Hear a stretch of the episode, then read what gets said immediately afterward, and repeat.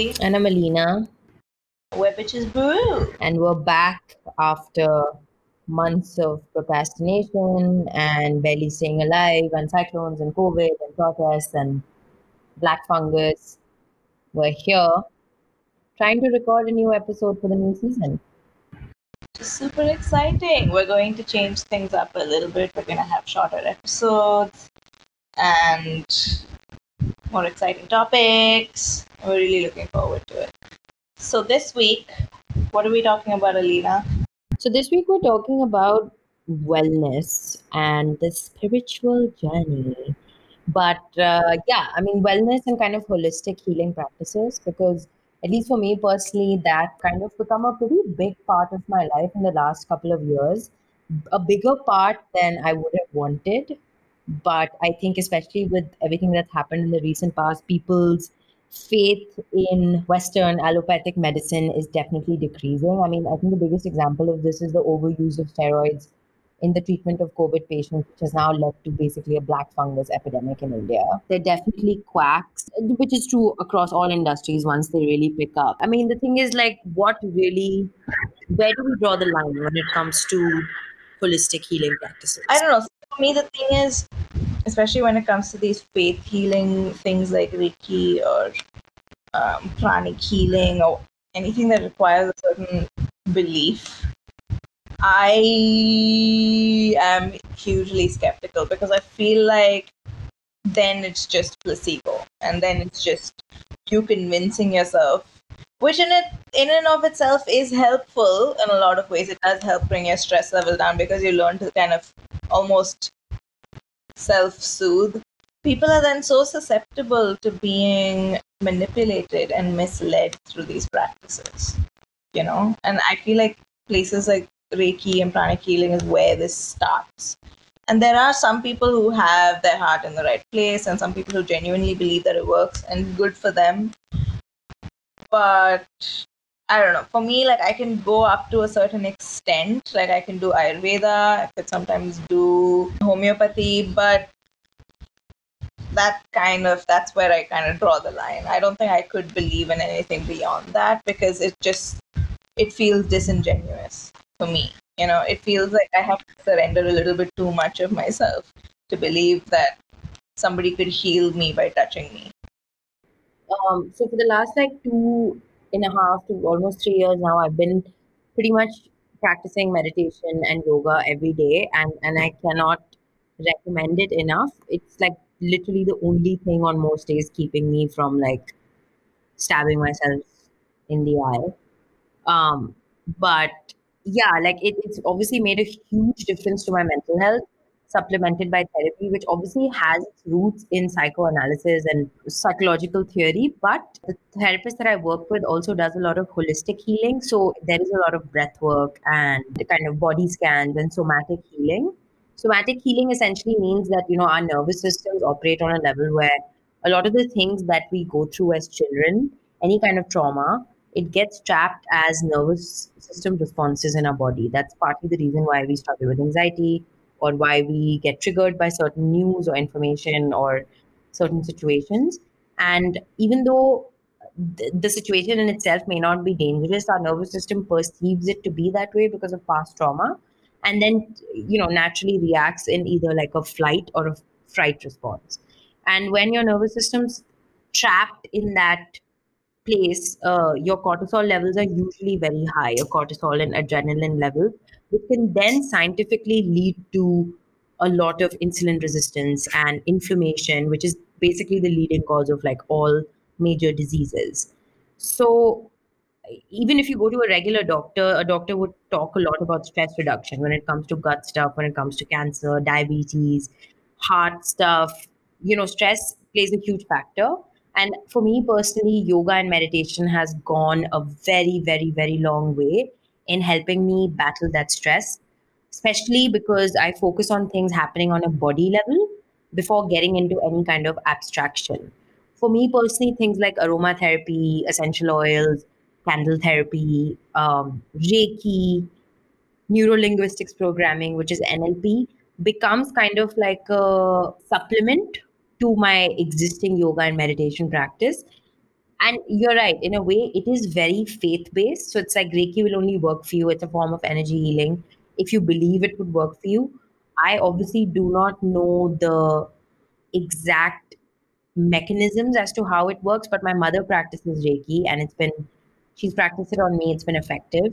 Somebody else once tried practicing it on me, a friend of my, of a mother of my friends, and it wasn't so effective because I think I was pushing the energy away because it has a lot to do with skepticism, skepticism and faith. And as far as like candle therapy and sense sort of aromatherapy is concerned, for me that's just frankly just a matter of tapping into your five senses because so much of your anxiety like hijacks your nervous system which can then hijack your senses so one of the biggest grounding techniques is also coming back to what you can sense so what you can touch taste smell hear see I suppose, but I I don't know. I I don't know if I would necessarily equate the two. I do think it's a bit of a false equivalence in that yes, doctors are like pharma companies are evil. They are asked to push certain drugs, but a lot of these drugs are clinically tested and have gone through years of testing and approvals and this and that so that they are effective. So there is a good chance that this drug will be effective in the way that it's supposed to be versus going to someone and getting some kind of faith healing thing that may or may not work. Yeah, I mean, that's true. Although, even in COVID, it's something we've noticed that there's been so much conversation around mental health and isolation and what that can do to you. And even in a hospital, especially if you're terminally ill or in the ICU, like a huge aspect of it is about human touch and positivity. I mean, we all know the number of cases where people who have cancer have recovered purely through I mean, of course, with medicines and chemotherapy and all of that, but also having a really positive mindset and kind of having the will to believe that you will recover plays almost like an equal part. Like doctors have confirmed this. Of course, with any industry that just mushrooms, there'll always be people trying to make a profit and trying to make a buck you know? So it's like obviously at that point you have to be a bit discerning. And the more vulnerable people can get sucked in and end up spending like way too much money on a tarot card reading. Like i went to the hilltop market in goa way before all of this happened the third, second wave and stuff. And there was a lady sitting there who was doing tarot readings and like the price was like 7k or 10k or something or i think more than that which to me is ridiculous because i started learning tarot reading and it's fine if somebody wants to tap into obviously the fact that they've sharpened their intuitions and clairvoyance like over the years and i'm sure people are paying for that kind of experience but at the same time it's it just feels wrong to be charging people so much and i also feel that somebody who approaches somebody for a tarot reading or something holistic is obviously going through a tough time so using that aspect as a way to make profits is fucked up. But the exact same thing happens with pharma companies and bloody doctors. You know, like that's literally why the opioid crisis exists in America, and which is why the antibiotic crisis exists across the world. Because over the years, doctors have been given those margins to push certain medicines. So it's not like it's any different from what happens in the Western industry as well. I think that's just a function of capitalism. But there's also the risk of like you being really ill and then not taking the medical route and choosing a more holistic path and that not doing anything for you and you're just getting progressively sicker and sicker and sicker. I mean that's also an equal risk. But the same can be argued for terminal diseases as well. I mean, I've had doctors tell me that medicine is not an exact science. I'm not saying that you should shirk antibiotics if you have a really serious bacterial infection for Reiki. Nobody's saying that. I think the idea is that the two need to somewhere go hand in hand. And this kind of derision and uh, disdain that the medical community has for holy, holistic practices needs to perhaps be examined because I know for a fact that doctors have told me off the record that you know you can take the root of asparagus to regulate your menstrual cycle but they'll never go on record and say that because their education and the kind of vow they have to sign as a doctor will never allow them that I agree with that because for example, like if I take the example of my dad who had uh, a really bad back, he had really bad slip disc. Um, he had like a complete disc prolapse and he couldn't get out of bed. Um, and he went to the doctor who said you'll have to get surgery, and the surgery is again not 100% effective. And if you do get surgery, you'll probably, he's a pilot, so he said you'll probably never fly again. And then he took him aside and he said, I would suggest that you go down the Ayurveda route because it's known to be very effective in treating this problem. And of course, I can't make an official recommendation, but this is what you should do. And then my mother took him to a hospital in Trivandrum, and I think a few months later, he was back to flying, you know, which is unheard of in these cases because he had like a complete disc prolapse. And I had a similar case a couple of years ago as well, and I went down the Ayurveda route, and it was very, very effective. So, like I said, there is a part of me that does believe in some of these practices. Like, I do believe in Ayurveda because I do know that some of it is rooted in science. Some of those medicines, some of those treatments are equally, if not more effective than Western medicine. And that's through personal experience. And it has nothing to do with my faith in those treatments because when i first went into those treatments i had zero faith. I didn't i was hugely skeptical. We have satyan with us. Satyan and i went to school together and when he was in school he went through a few health issues and he used ayurveda and homeopathy and other such treatments to tackle it and he's had quite a bit of success with it so I just wanted to speak with him and learn about his journey and learn about what his process was as well. Thanks, Aditi. Um, so, essentially, what kind of happened is that as I started to progress into my later teens, um, I started to experience a host of different symptoms um, that the typical kind of allopathic doctor um, wasn't able to like um, diagnose to one specific issue. Um, there was a series of tests that were conducted. Um, a lot of them quite uncomfortable, from like an endoscopy uh, to blood tests to a, a lot of different things.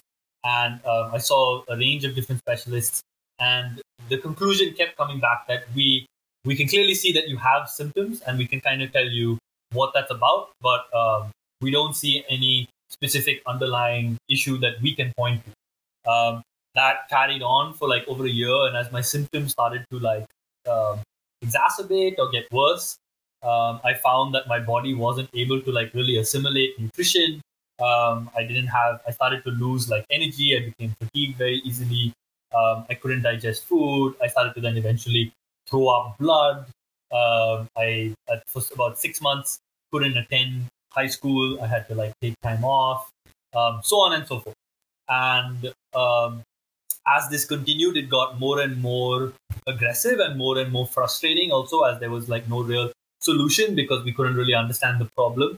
Which is when, after going through getting to sort of like a boiling point where I became extremely frustrated and depressed and also hard to like function. Um, I was like, all right, let's look at other options. And I thankfully had um, and have um, like uh, an aunt and an uncle that are very into alternative therapies. Um, and they introduced me initially to meditation um, through like some Babaji that they follow. And then with meditation, I started to like um, dive deeper into other such kind of alternative therapies. Um, I looked into Ayurveda. There's a really fantastic Ayurvedic center just outside of Bangalore that I went to. Um, and then also homeopathy. This is another person a close family friend that recommended their homeopathy doctor that apparently cured their dog of cancer. So, um, yeah, I tried all of the above and through some sort of mix and match over the course of like quite a long time, maybe one or two years of sticking with it, um, eventually did find quite a bit of success. My symptoms subsided, not totally went away, but subsided. Um, and I was able to go back to a sort of uh, semi-normal. It took life. like what a course of one year for you to get to that point. Has it since then subsided completely?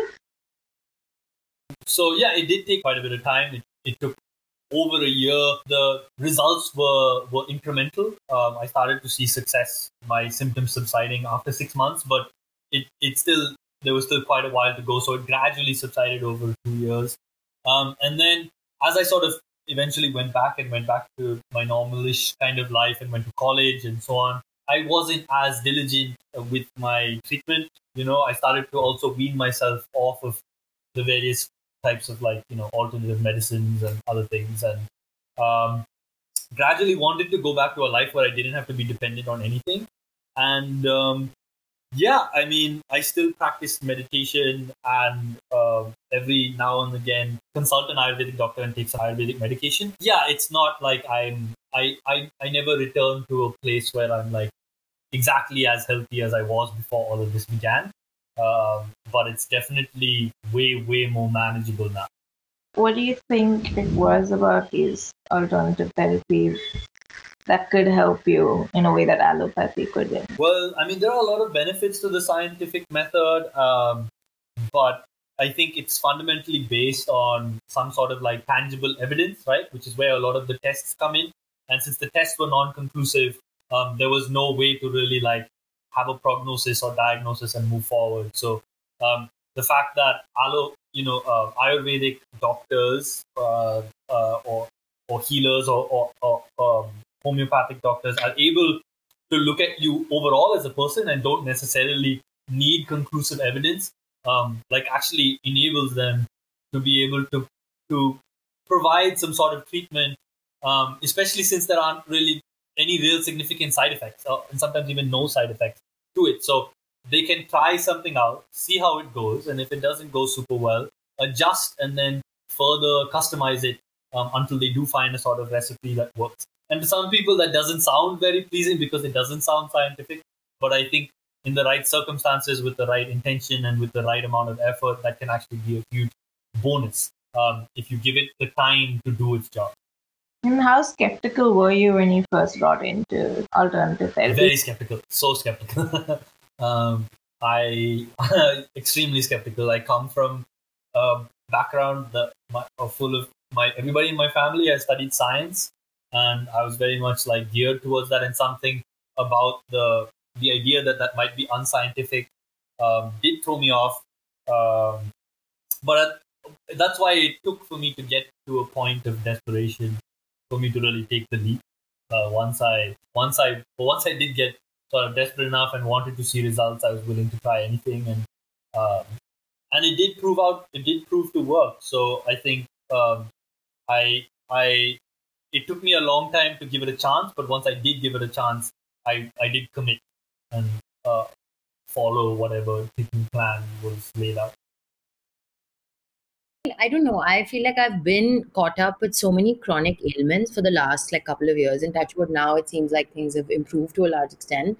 But um, even the doctors, where I was struggling with some chronic UTIs and I was on antibiotics for almost a year, told me that the antibiotics destroyed the good bacteria in my body, and which is why I kept relapsing. And a doctor told me this, right? Which is why I needed to build the good bacteria in my body using like supplements like probiotics and also eating certain kind of food that is rich in pre and probiotics. So which, which i found just absurd the fact that i spent a year fighting a disease only to be rendered more immunocompromised in some sense you know? And and speaking of ayurveda i had this experience as well. Like i really think it's very hit or miss and it really just depends on your own exposure and your own um immunity and the way your body functions because everyone everyone's body is different, right? Like people react to things differently. Because I remember I'd gone to an Ayurveda retreat on one of my birthdays and just as like a detox kind of a thing. And uh, the people there had given me a lot of enemas, like oil enemas, which completely cleaned my gut out. And my gut was like the gut of a baby, which can be very dangerous because the food I'm eating after I finish the detox uh, is not baby food. You know, I'm, I'm like, I'm going to be eating normal food. And then suddenly my stomach can't handle that. You touched upon a really important point there where you said that Western and Eastern medicine sh- should go hand in hand. And certain aspects of Eastern medicine. I do agree that there are some practices that are a little too out there yeah, no, definitely, definitely. Like I remember for this this birthday, in fact, like a couple of weeks ago, I had a sort of a tarot, no, not a tarot, like an oracle card reading session and meditation with a lady who I don't know, but I just kind of met her on online. And I was very, very skeptical going into it, but it just turned out to be kind of like a guided meditation where we ended up doing a lot of inner child work, which is something I anyway do in my therapy. And I actually found that it was supremely beneficial and it left me feeling quite like centered and grounded which is something we all need. And I think even the medicinal community is at quite a loss with the kind of say mental health fallout that's going to be that has been and will be of the last two years, right? So, like I remember, I used to get these stress migraines, which were just unbelievable. Like nothing could fix them, and the only thing that helped was NLP or neuro linguistics programming, which basically means that you kind of rewire the language in which you talk to your brain in so, for example, if you're looking at something as a as as I mean, the idea of positive affirmations also comes in there, but it's a little more scientific than that. Like, if you're looking at something as a problem, then you look at then you, then you just change the language in which you phrase that, and by doing that, your neurons respond in a similar manner. So, for example, if somebody shows me or tells me there's an earthquake, my brain will process it very differently from like somebody telling me okay maybe that's a bad example. But if like somebody tells me that we've run out of water is very different if somebody tells me like we've run out of water but it'll be back in a day. You know what i mean? Like just it's these little things that make a difference as to how your neurons your literal like neurons respond to it and that's kind of what nlp works on and that really helped me with my migraines and that kind of ensured that over the years my migraines have reduced by like 95%. So I do think that we need to find a way to kind of integrate these two practices. So this whole idea of faith healing and you know more holistic treatments and Western medicine because um, it's just an, a healthier way to approach your body and your mind. So, okay, so I spoke to three different people. I spoke to one person who um, had just about started practicing pranic healing. Pranic healing is similar to Reiki, except there's no touch involved. So, it's uh, the same idea of energy healing, of kind of tapping into a life force and concentrating it and sending it out to to people who are affected by whatever illness. Um, he started doing it with, uh, I think his girlfriend at the time who had really, really bad period pain, and it was effective. And then he sort of, you know, started practicing it more and more. And he is absolutely convinced that it works 100%. And I can't really dispute that claim because I haven't tried it. And I am a skeptic, so it becomes difficult for me to I don't know. Like I do think that stuff like this requires you to kind of abandon your skepticism a little bit, and then it becomes really hard to do. Um, so, and then I asked him, I was just like, you know, how effective is this treatment? For example, someone with cancer were to come your way, and then he said you have to be higher up in the order of things. You know, you have you have different sort of levels at which you practice this, and he said that there are certain uh, scientific uh, and lab studies that have been done on this in the West that have proven that this is quite effective.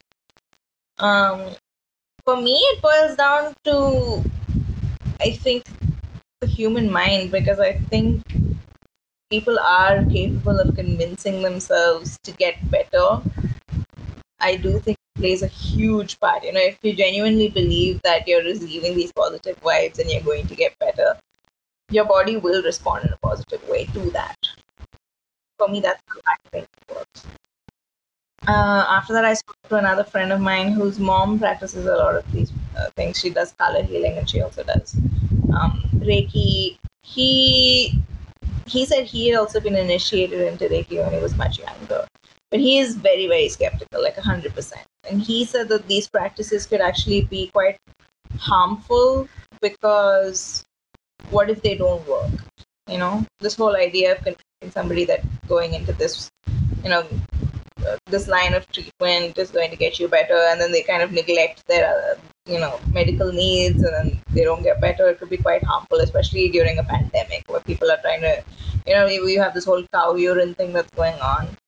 That isn't related to the Reiki, but you know, the same idea of like not believing in modern medicine, and then maybe even you know subscribing to harmful practices in order to get better so it could be potentially very harmful especially in a society like india the one interesting thing we talked about was i asked him why do you think india as a society in general is more susceptible to uh, alternative healing practices and faith healing and gurus and things like that and he says because we are a society that is taught not to question things and so many of our social systems are built on that premise, like our caste orders and things like that. We're taught to just accept them as they are and not question things and accept this idea of superiority and things like that.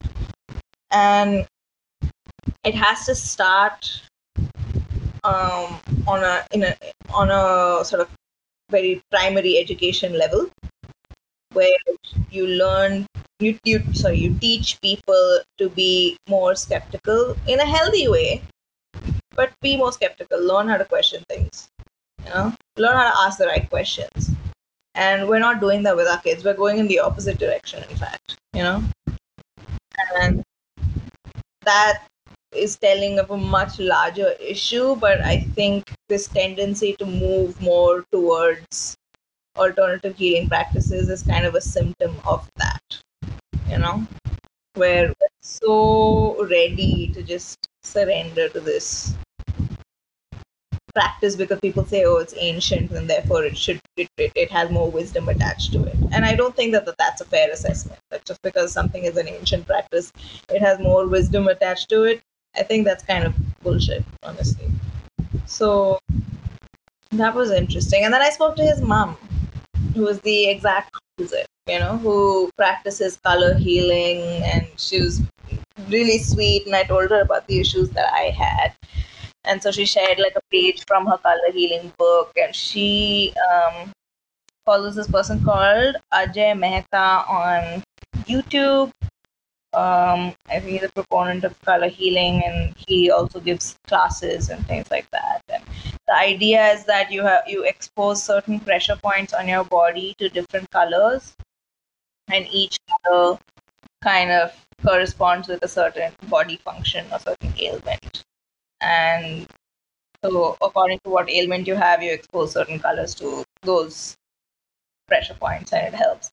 What I found interesting when I spoke to her was that she said these treatments were also really effective on animals. And that's where the kind of placebo argument falls apart. Now, how do you determine if it's effective on animals? You basically see how they improve, how fast they heal. And she said that the healing was really quick. You had animals that were kind of just written off by their vets who had almost like a miraculous recovery because of Reiki and color healing. And Reiki is more effective on animals because they don't have skepticism, right? They don't really know what's going on. So they're very open receptacles in that way. So that was interesting. I mean, yes, people should be skeptical. They should be careful.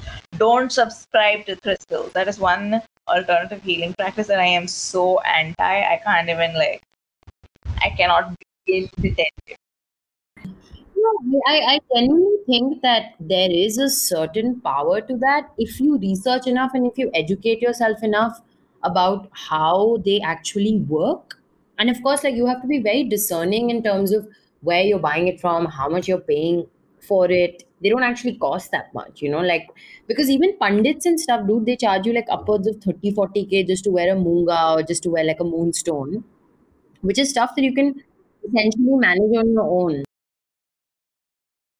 See, my my issue with crystals is that they have now that they've become such a fad, they have a larger environmental impact, and I find that quite devastating because crystals are not monitored in the way more precious stones would be monitored. There's no uh, big conglomerate that's kind of setting the rules. So people are just mining indiscriminately so that somebody can go and buy rose quartz and you know like Yeah, but see, I know, but it's like even if individuals go and mine the individuals, mine the stones, not even for a second will it have the same environmental impact as industries doing it. You know what I mean? So I feel like that's a whole other because any kind of regulatory it's become such a huge thing now. The mining has gone up multifold because it's become a health fad. It's that's the number one reason that crystal mining has gone up, especially in places like Madagascar.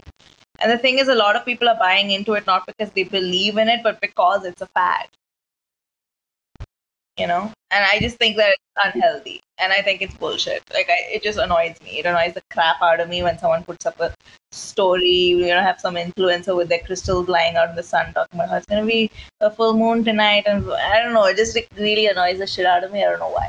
Yeah, I mean, I suppose it's also about how you harness into it, dude. Like, I really believe in working with lunar energy, and so much of it is also related to like the period cycle. And like, for example, I time my workouts according to my period cycle. So w- right after my period, I have a lot of energy, which is very much related to like biological functions in the body. So I tend to do just more stress, like more high stress and sort of workouts that need more endurance.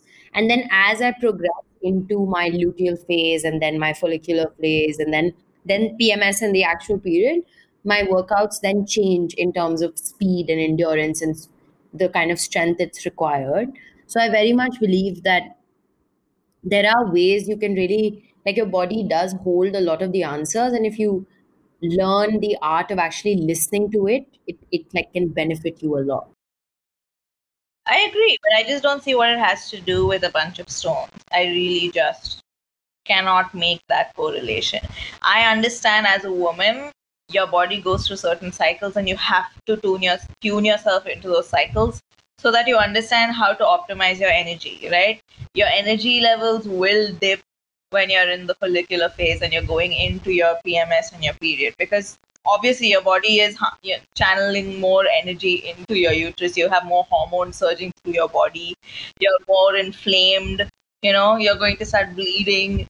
So yeah i understand that i understand tuning your exercise practices your food practices and everything according to your period cycle i just don't see what it has to do with amethyst Yeah, I mean, I personally am also a bit torn about the whole crystal healing thing, but more than that is just because I can't like afford it, you know. Um, in the interest of keeping our episodes as short as possible and hopefully being able to create more episodes in you know the coming months for you guys, we're going to leave this here. We're going to follow this up with maybe like a couple of teasers, some lives. We're hopefully going to be doing a live sometime soon. So please tune in, listen, engage, write to us, and yeah, let's get chatting. So, in the meanwhile, give this a listen. You can listen to our previous episodes as well. They're all on our link tree.